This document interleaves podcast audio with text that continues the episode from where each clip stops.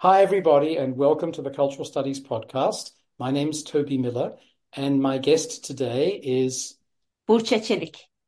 Burçe. It's wonderful to see you, surrounded by beautiful pot plants, a lovely looking rug, and a fantastic kind of social realist feminist poster behind you. Have I got that right? Yes, yes, exactly. Yeah, thank you very much for having me on your show. Oh, it's exciting. It's great. So tell me what's on your mind these days? What's preoccupying you, slash, what are you working on? So I'm very much interested in um, in the epistemological power of history these oh, days. So. so yeah, some of us are interested in football like Besiktas, but others have, you know, lighter things to think about apparently. yeah. Well, I mean, um, so that's my sexy version of like uh, my, you know, how I talk about my interest. But seriously, I am very much interested in mm-hmm. history sure. these days and what history can teach us. Like, um, um, so, uh, for instance, in relation to um, uh, miseries in Palestine, I'm very much interested in historicizing these things. You know, the uh, I believe that like history can teach us like uh, new things and can challenge the ways in which we think about issues like media and communication that we are very much interested in. So that's what I'm doing these days. I just um, wrote a book which was published very recently on the history of communications um, in Turkey and the Ottoman Empire. And I'm doing some other work around these issues. That's exciting. So I have no financial interest in the book, but tell us the title, please. The title is Communications in Turkey and the Ottoman Empire, A Critical History. Wow. And who's the publisher? Uh, Illinois University Press. So they have ah. this like geopolitics of information series. So yeah, so it was Fantastic. published by, by that Great series. press. And the Ottoman Empire takes us back a century, a little over a century, to the, I guess, the official end of the Ottoman Empire. Mm. Is that when the book ends, or does it keep going with Turkey after the empire? Mm. So it starts from uh, the late uh, period of the Ottoman Empire. So it's like um, uh, 1830s when, um, you know, uh, many things are happening at the time in the Ottoman Empire. One of them is like, you know, empire is faced with European imperialism um, uh, very uh, forcefully, and um, they had to change many things. And uh, bringing or modernizing their communication systems was one of them. Um, so I start my story starts from there and then ends.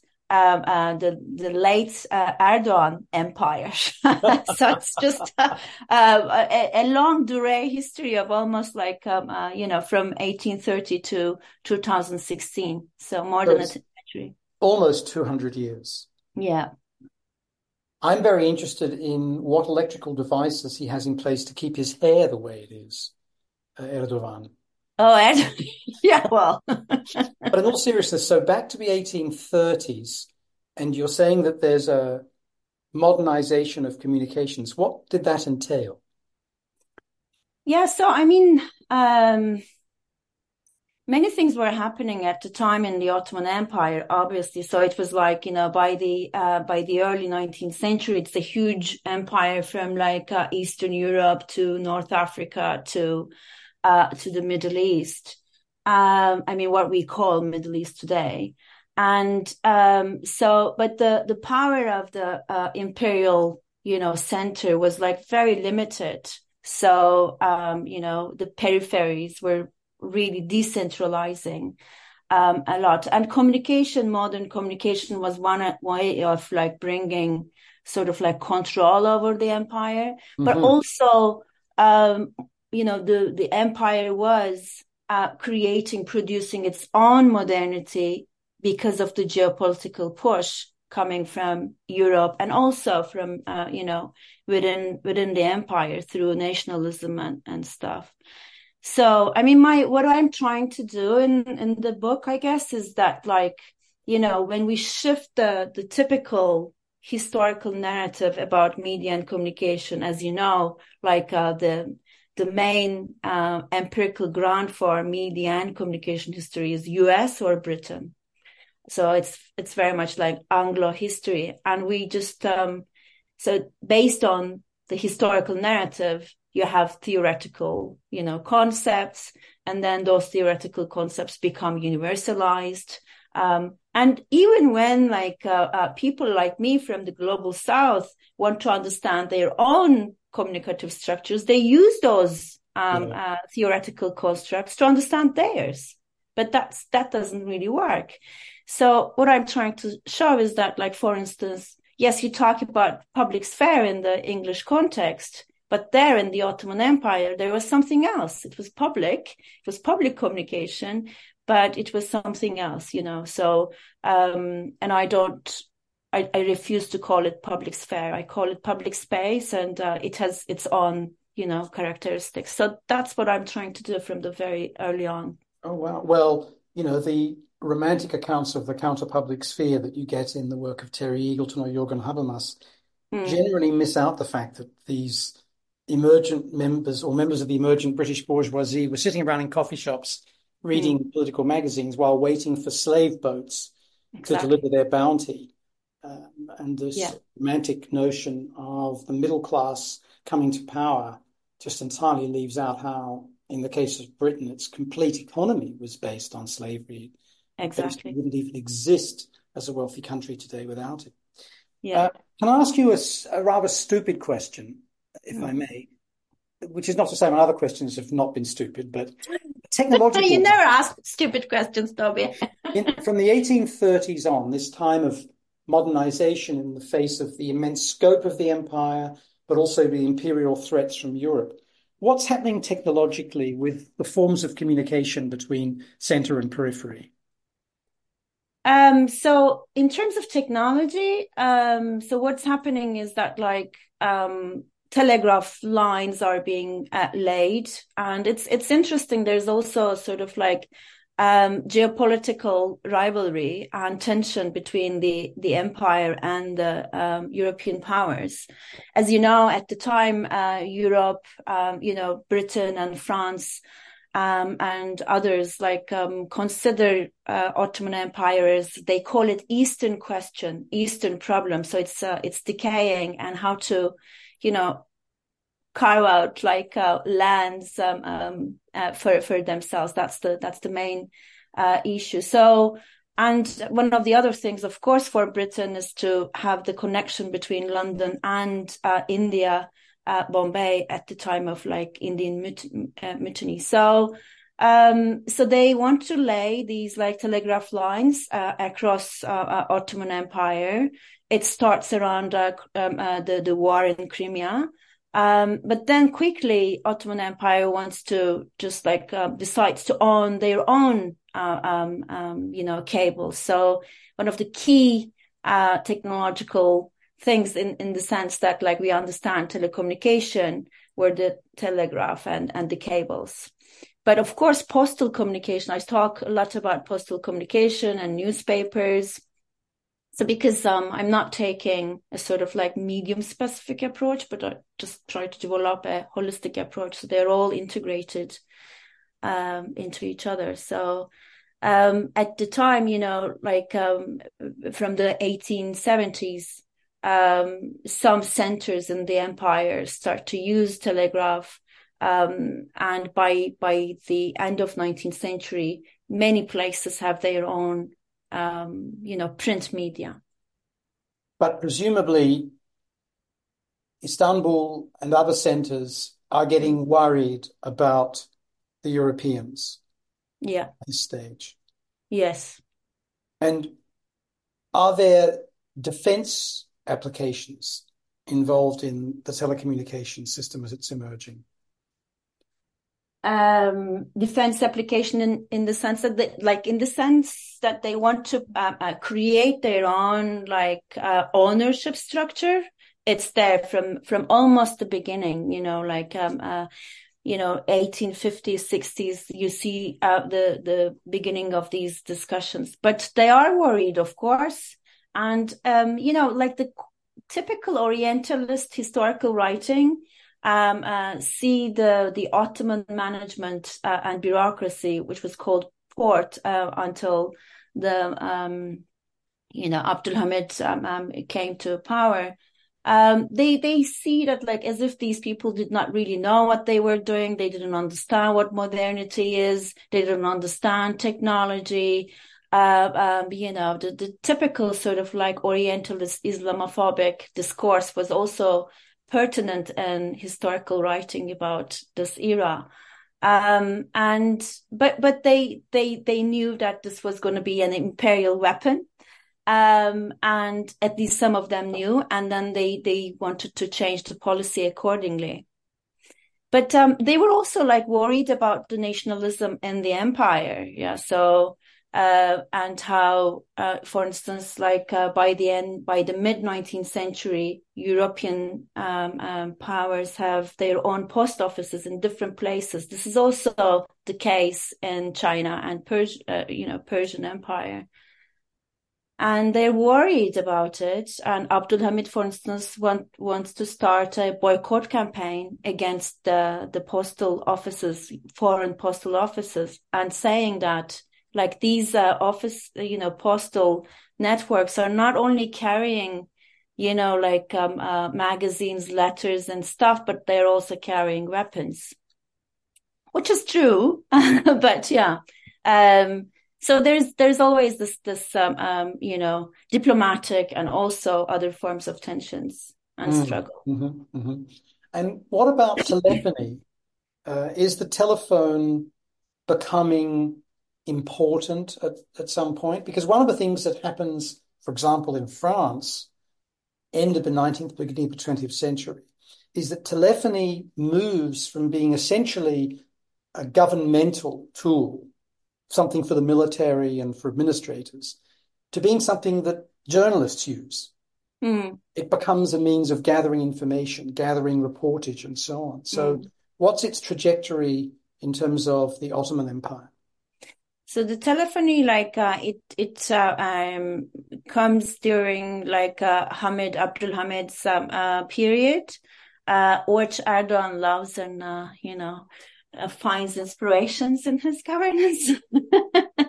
um, so, but uh, he's like um, he's known to be very paranoid, and he, he has this like very well developed surveillance system uh, in the empire. Like there are people in coffee houses, for instance, like um, um um, recording what people are talking about because that's that's one of the you know coffee houses are main spaces where people do political deliberation. There are like uh, spies in the marketplaces and uh, and stuff like that, and they're also checking everything in the postal uh, uh communication. But telephony he likes because he likes technology in general um, uh, you know, the Ottoman uh, um, rulers were very much fond of like technological innovations. But the thing is, like, uh, he, you know, there is less possibility to control telephonic communication, so he bans it.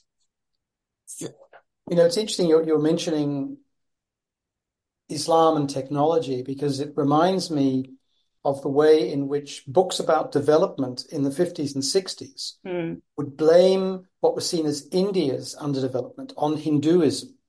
Whereas now it's right wing Hindus who almost run the world of technology. Oh, yes.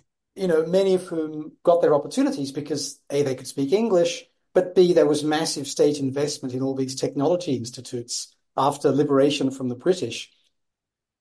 So they've had to drop all of that from the development literature, mm. that anti-Hinduism, but they've maintained it with reference to Islam. It's absolutely true in mm. talking about the in, you know the failure inverted commas of Pakistan or or Bangladesh or even Indonesia to mm. inverted commas develop. It's always it's blamed on numerous things, but one factor often is that there is a problem with Islam adopting new technology. So I think that shibboleth is still very, very much alive. Um, mm. As you say, it's part of the epistemology of history and of communications history in particular, but it's absolutely there at the heart of development studies mm. as yeah. unreconstructed. So the decision is we can't use that. We can't create a spy network to to monitor telephony. So we'll just fucking stop people from using it. exactly.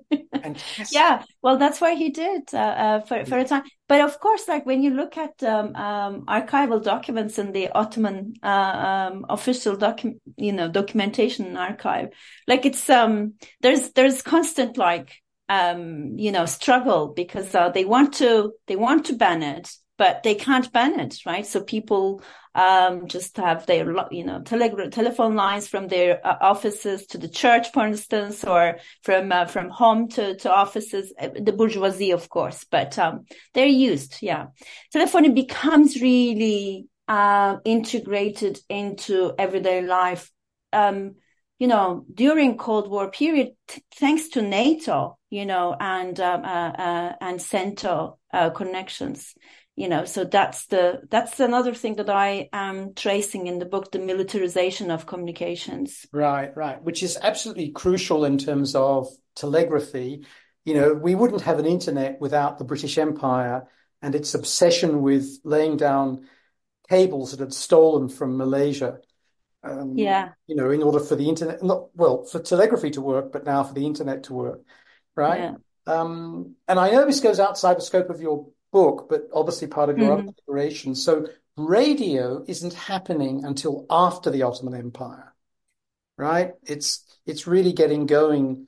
I mean, the first radio station in the US was literally a century ago. Mm. Um, oh, and by the way, before I forget, of course, the US, all of telecommunications is part of military activity. Yes. From yeah telegraphy to telephony to radio to whatever. Absolutely. So yes, these militaristic applications, or they're not even applications, they're points of origin. Mm, so yes. your book isn't going to be covering radio. It essentially pretty much ends in 1917. Is that right?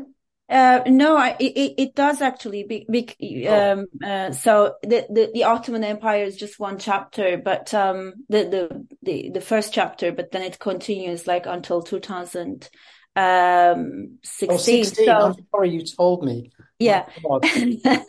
God, I apologize. Of course. The, the, yeah, the thing is like um uh radio is is part of it. Uh, well, I mean the the the ancestor of radio is wireless technology and it starts in um, um, around like um, uh, early 20th century for instance like the the Italian Ottoman War, during Italian Ottoman War, Ottomans used wireless technology. Um, um, radio uh, comes with uh, a Kemalist republic. They they look at Soviets and how they use uh, radio, and then uh, they adopt radio as a sort of like pedagogic medium, you know, for the modernizing and secularizing state power. Right. As you know, I'm an unreconstructed Kemalist, even though it's very hard to defend. but yeah. um, one of the dreams that Bertolt Brecht had mm. for radio and actually was realized in Australia at the same time in the late 20s, early 30s was that trade unions started radio stations mm. that hmm. were two way. Mm you would have a play being broadcast with parts for the workers in factories to participate in, and they would mm. answer back, and that would become part of the broadcast. Mm. Did any of that happen uh, under uh, the Kemalists, two way, or was it all one way pedagogy mm. per the Soviet model that you mentioned?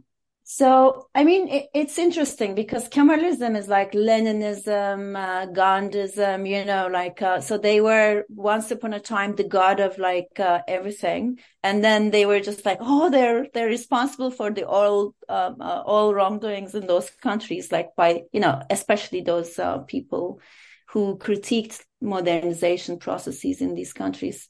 So during Kemalist period, you don't really see that sort of like two way, uh, communication in, in radio, but they, you know, um, they create new forms of like communicative hubs, like people houses, people rooms, village institutes. So I, I consider them as communicative establishments. I mean, you also see those things like in, in China, in Bulgaria, uh, at the time, but, um, they're using some kind of like John Dewey kind of, um, uh, understanding of, um, experiential um, uh, knowledge and uh, you know um, uh, and approaching communication as such. So those um, um, um, establishments are placed in rural Turkey, in countrysides, and people do radio, make radio, for instance, in village uh, institutes. The kids, um, uh, girls and boys together. It's very also important for for a Muslim country.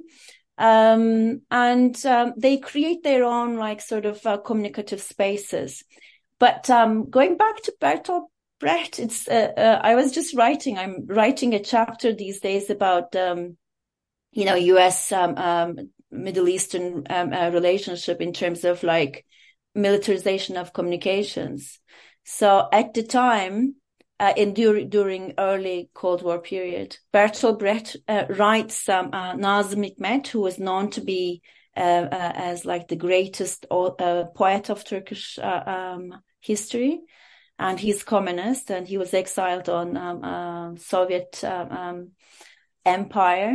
And then there, you know, Brecht um, uh, celebrates his um, um, his writings, and he he's you know Hikmet at the time and and his friends they're they're doing this like radio programming for Turkey, and they're reading um, letters from the audience and even their, you know, like um, poetry and Hikmet talks about them, comments them, and they're like, he's like, oh, that's wonderful. this is so this workers' is poetry, ordinary citizens' poetry.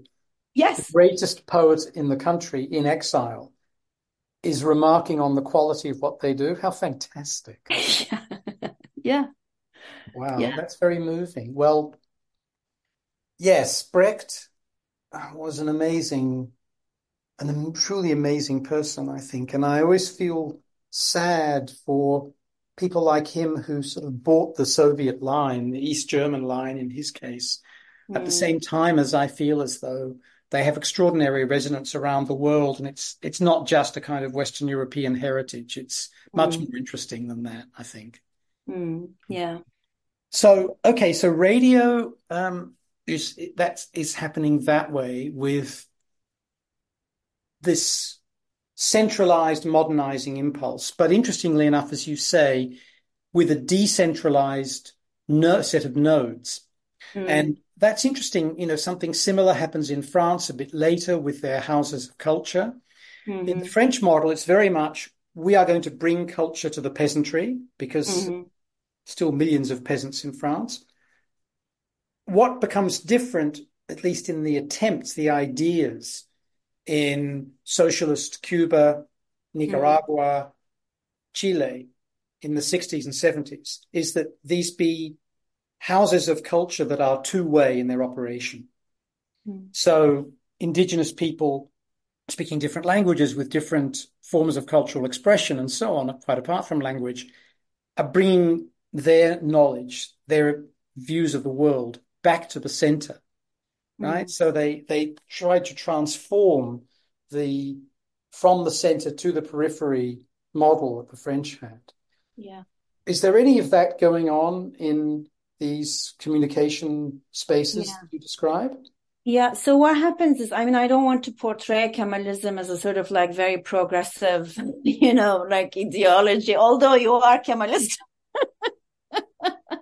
but like, um, but um, so they wanted to sort of like um, you know uh, indoctrinate uh, the local people um, about the sort of the fantasy of Turkish modernization, definitely through these communicative structures.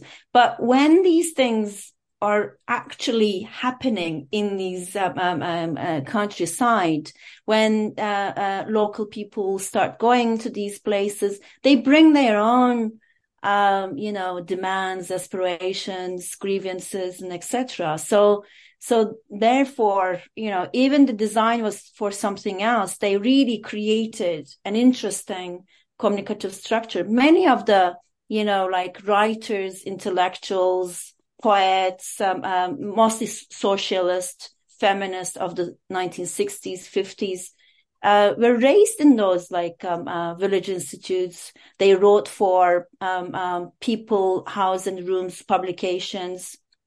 So it really um, had tremendous impact. And you know what happened um, when Turkey decides to align with the U.S.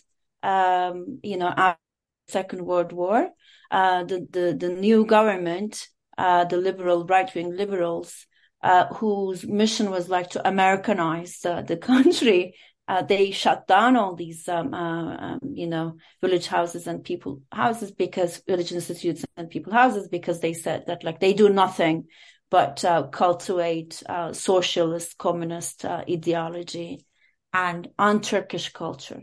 Yeah, so un-Turkish culture, fantastic. Yeah, we mustn't yeah. have any of that. And instead, you start to have, sorry, like uh, Islamic charities, anti-communism associations, that replace these uh, uh, communicative hubs in the in the rural areas. Interesting. And radio in the 50s and 60s is very centralized. Mm-hmm. It is centralized. And state owned or no? Yeah, state owned. I mean, like the, the privatization starts like just like the rest of, uh, you know, the rest of the global south. Starts in like 1990s uh, with you know the wave of neoliberalization. Uh, until then it's always state on but it's it's interesting like 1950s and 60s um, you see um, there's a huge infrastructural investment uh, in turkey. And because turkey is picked as a sort of key country for middle eastern uh, defense system uh, by the US. So they uh, and NATO they they establish all these uh, radio link systems, mi- microwave systems, and etc. And they have, um, you know, Voice of America. They have Radio Europe and and stuff like that. But also Soviets do the same. So there is very strong um, you know, transmission of ra- uh, Soviet radios and the radio that I just mentioned, Nazım Hikmet and his friends like um, uh, established that radio station thanks to Soviets, of course. And Nasser, on the other hand, you have uh, Egyptian radio. So there's another, a lot happening. Another one of my, you know, macho modernizing heroes. I've got to be yeah. macho men, I guess Kemal Ataturk is um, is the first one historically. Yeah. And then there's you know Lázaro Cárdenas in Mexico and mm. and Nkrumah in Ghana and mm. Nehru in India and yeah. Nasser in Egypt. I guess is the last one in my pantheon yeah. of you know man crushers of mm. these you know macho in many ways dictatorial men. But who did amazing things, I think. Mm. What about religion on radio?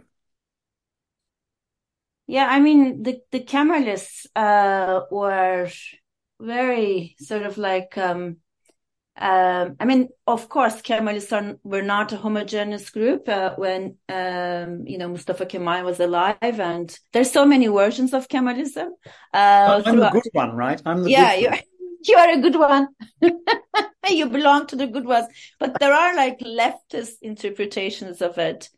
And in, in 1960s and 50s, 70s, like all these um, uh, progressive socialists were like Kemalists, you know, because they they adopted the idea of unconditional independence and um, um, you know liberation, which was also um, you know very prominent in Nasserism. And I don't think that they're so different from you know, Kemalism and Nasserism. They're a form of like, you know, populist, modernist, and non-capitalist um, um, ideas, ideologies. So, yeah. So the um, the the Kemal. What, what was your question? Sorry, I I know I because I I'm going through my man crush phase. I'm. Oh yeah, yeah. The the I'm just I was asking about religion on radio. Oh yeah, yeah. The religion. So yeah, they didn't really like um um the sort of, uh, I mean, the left wing or the more statist uh, Kemalists. They didn't really approach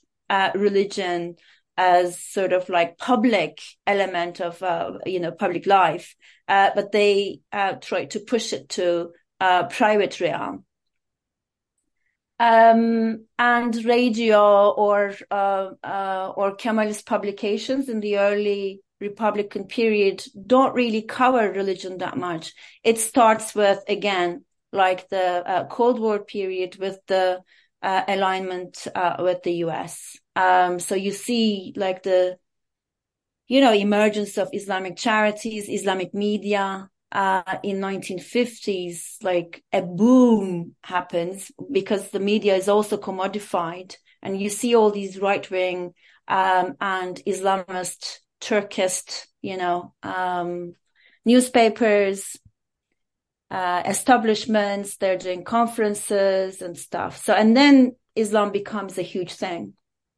increasingly. It's interesting to to trace the way in which U.S. influences push Islam against yeah. Marxism, Leninism, you know, so Pakistan is favored massively over India by the mm. United States throughout the Cold War, as you know, because India yeah. is seen as being too socialist. And the Pakistanis wake up in 1989, 1991, and suddenly their boyfriends left them, but he never told them. And one of the problems in US Pakistan relations ever since is that it was so obviously, as always with the United States, as with all empires, a marriage of convenience. Mm. And once they felt they didn't need a bulwark against Marxism Leninism, they just abandoned Pakistan. But yet, but it is one of these instances where you can see a real link between NATO and the rise of Islam. Mm-hmm. I mean, the, the, Turkish example. Anyway, yeah. so that happens with radio. That's fascinating. What about television? The rise of television and also the place of religion in television. Hmm. Well, yeah, it, it, starts television for a very long time. there are two technologies that came late to um, to Turkey. Uh, one of them is telephone that we just spoke about, and the other one is television. So it starts like in the you know mid um, 1960s after the first cool military intervention. You know, Turkey is one of those countries where you see like repeated military intervention, like Argentina and some other Latin American countries. I mean, um, for my book, I was doing a research and um, um, I, I, came across with this um, uh, uh, research like that counted the military interventions that happened during Cold War period, uh, more than 300 coups and um, uh, most of them are condoned or supported by the U.S. and some of them by by so um, um, so that's uh, one of the things. Turkey was one of those countries. So they established uh, public service, the coup makers in 1960. They established the um, radio and television institution as a public service uh, broadcasting institution, and they have the monopoly until 1990s and religion is again like the the the, the typical Kemalist sort of like uh, line, you know, like it's it's something private. We are all Muslims, and it's Sunni, yeah. Like that's the other thing. So it was not really secular in that sense because there are so many like a uh, big population of Alevi population in Turkey, uh, but um, um, yeah, the the the main even Kemalist conception of Islam was like Sunni, um, and so the first Islamic television starts in the 1990s with a satellite connection. Um, the Islamist party at the time and the the capitalists in Germany that are connected to Islamic movement, they um, raise money through Islamic charities and they start the first television uh, uh, um, as um, in connection to uh, Istanbul municipality when Erdogan was the was the elected mayor. So Islam always loved technology. So yeah, yeah, for sure, for sure. Yeah, and the internet, and the internet.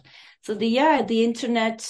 Um, well, I mean, the internet is also like 1990s. It comes, um, uh, yeah, and uh, changes uh, uh, many things, but also, you know, um, it's a continuation of the militarization and and uh, all the other um, uh, things. One of the key things, and I guess, like in countries like Turkey, is that th- they also have this colonial kind of relationship with their own minorities, right? So, um, so there's always this this um, um, desire, ambition to, you know, to modernize, to to make um, uh, the best technological, you know, advancements, and at the same time, there's always this fear of like if if we really get you know big in this, if we really allow people to communicate freely, then Kurds will also do it. So there's the internet was also um, um, arranged in such a way that, like, you know, there's always this component of the development of Kurdish public communication. So, actually, I've got a couple more questions I'd like to ask. And then, if we can conclude with my offering you the chance to mention anything that we've not discussed that you'd like to include. So, I wanted to ask you about 1913 mm. and Armenia mm. and how that is covered or discussed in the media or what communication systems become relevant to that story? Hmm.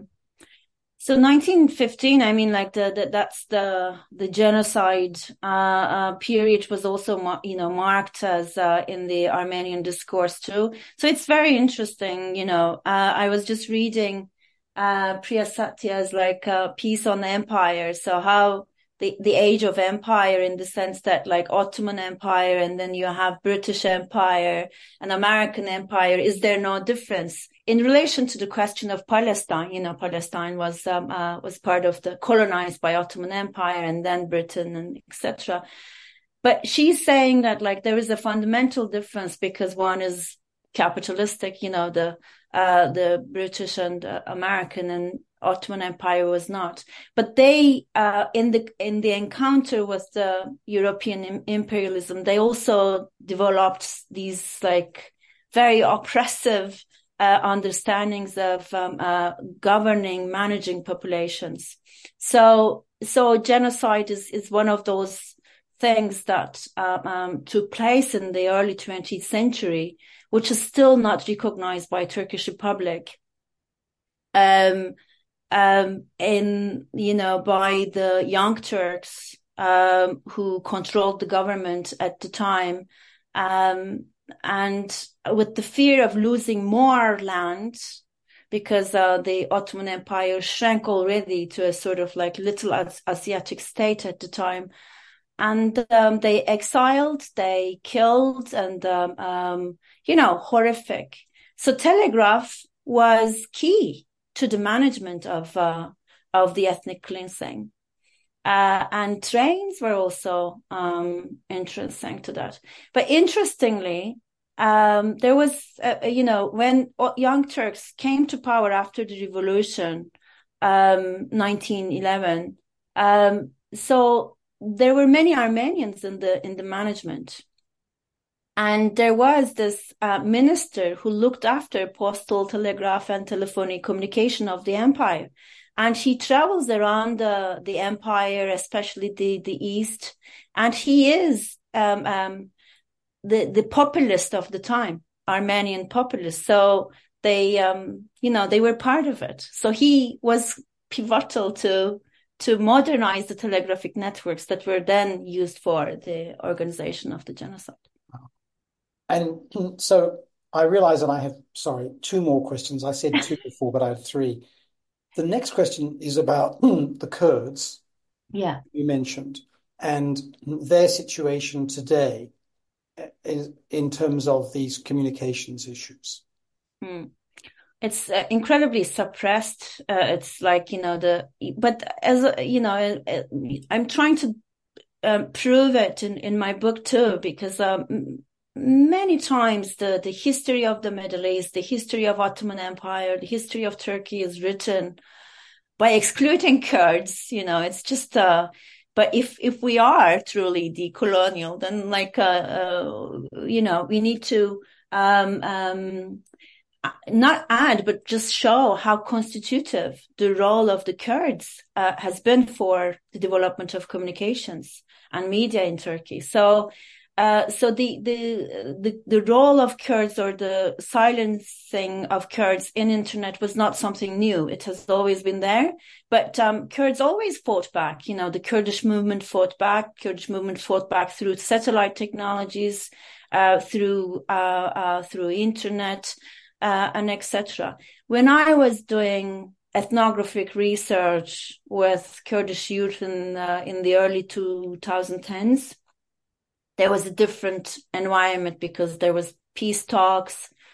Um, and the Kurds, the young Kurds were like, you know, using the internet uh, for for for for many sort of like political um, mobilizations, um, uh, deliberate, you know, political deliberations and and stuff. And then it changed, of course, because now, like, um, you know, they put everyone in, in in jail just just because they criticize uh, Erdogan on social media. So, so it's horrible, really.